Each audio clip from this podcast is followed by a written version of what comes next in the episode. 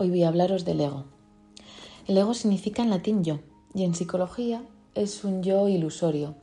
Es una máscara, como una coraza con la que nos identificamos.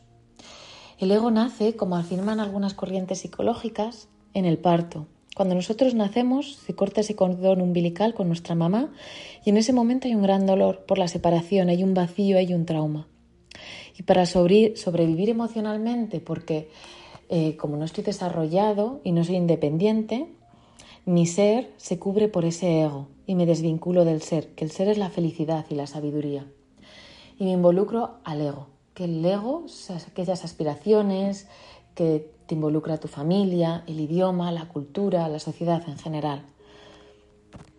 Y entonces lo que sucede es que voy construyendo un personaje acorde con ese ego, según mi entorno familiar y social, el ego es muy egocéntrico y es victimista.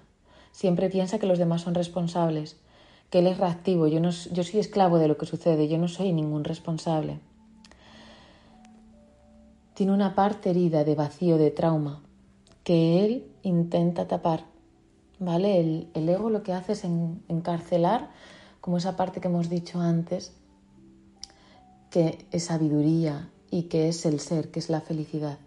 Es importante retirar ese ego para ver cuáles son nuestros miedos, cuáles son esos traumas y trabajarlos.